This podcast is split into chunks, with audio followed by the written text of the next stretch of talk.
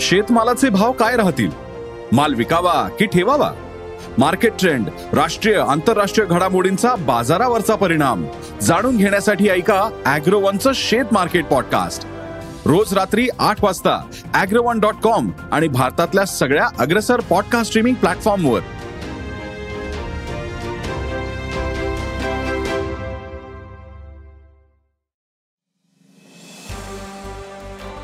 नमस्कार.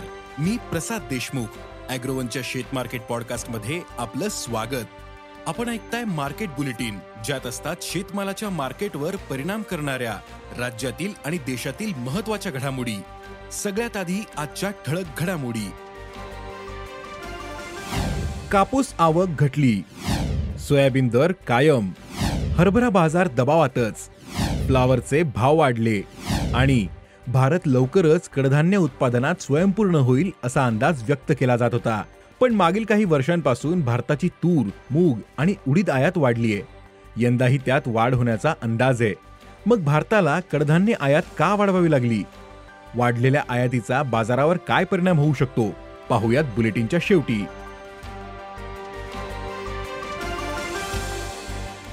देशातील बाजारात कापसाचे दर काहीसे वाढलेले दिसतात. मात्र सरासरी दर पातळी आजही कायम होती. पण दुसरीकडे बाजारातील कापूस आवक घटल्याचे व्यापारी सांगतायत. आजही देशातील बाजारात कापसाचा सरासरी भाव आठ हजार ते आठ हजार पाचशे रुपयांच्या दरम्यान होता. तर आंतरराष्ट्रीय बाजारातील चढउतार कायम आहेत. आंतरराष्ट्रीय बाजारातही कापसाचे दर वाढलेले आहेत. देशातील कापूस दरही वाढण्याचा अंदाज आहे असं कापूस बाजारातील अभ्यासकांनी सांगितलं.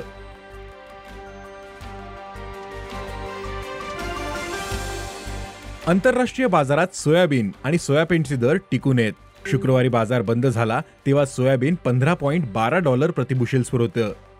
तर सोयाबीनचा भाव चारशे चौऱ्याहत्तर डॉलर प्रतिटनांवर होता. तर देशातील बाजारात सोयाबीनचे दर दबावात आहेत.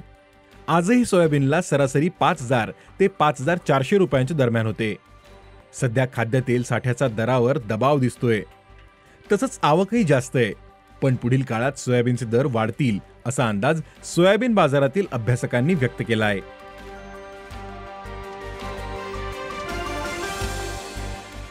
देशातील काही बाजारांमध्ये नवा हरभरा दाखल झाला. या हरभऱ्यामध्ये थंडीमुळे ओलावा काहीसा अधिक आहे. त्यामुळे सध्या चार हजार सहाशे ते पाच हजार रुपयांपर्यंत हरभऱ्याला दर मिळतोय. पुढील महिन्याभरात बाजारातील हरभरा आवक वाढेल. त्यामुळे हरभरा बाजाराला सरकारच्या हमीभाव खरेदीचा आधार मिळणे आवश्यक आहे.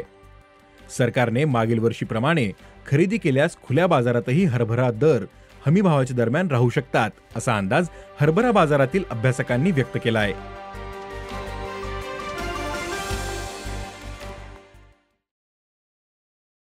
बाजारात सध्या फ्लॉवरची आवक घटली आहे त्यामुळे दरही काहीसे वाढलेत.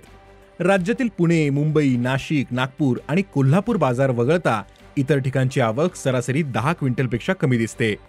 त्यामुळे सध्या फ्लॉवरला सरासरी आठशे ते बाराशे रुपये प्रति क्विंटलचा दर मिळतोय. हा दर पुढील काही दिवस टिकून राहू शकतो असा अंदाज भाजीपाला बाजारातील व्यापाऱ्यांनी व्यक्त केला आहे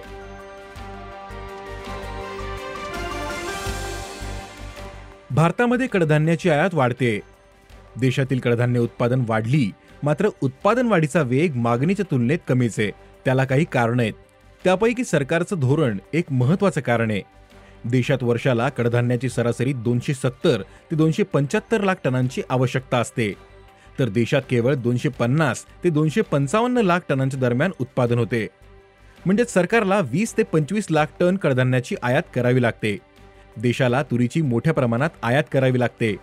यंदा तर तुरीची आयात विक्रमी पातळीवर पोहोचण्याची शक्यता आहे. देशातील तूर उत्पादन यंदा बत्तीस ते तेहतीस लाख टनांच्या दरम्यान राहू शकते. त्यामुळे सरकारने दहा लाख टन तूर आयात करण्याचे उद्दिष्ट ठेवलंय.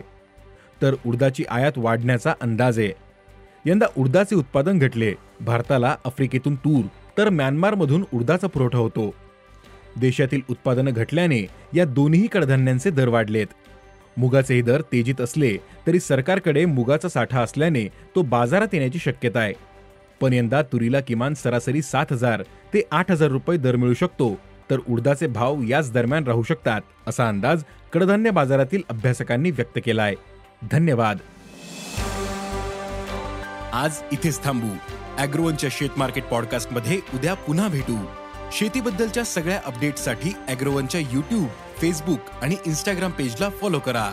धन्यवाद.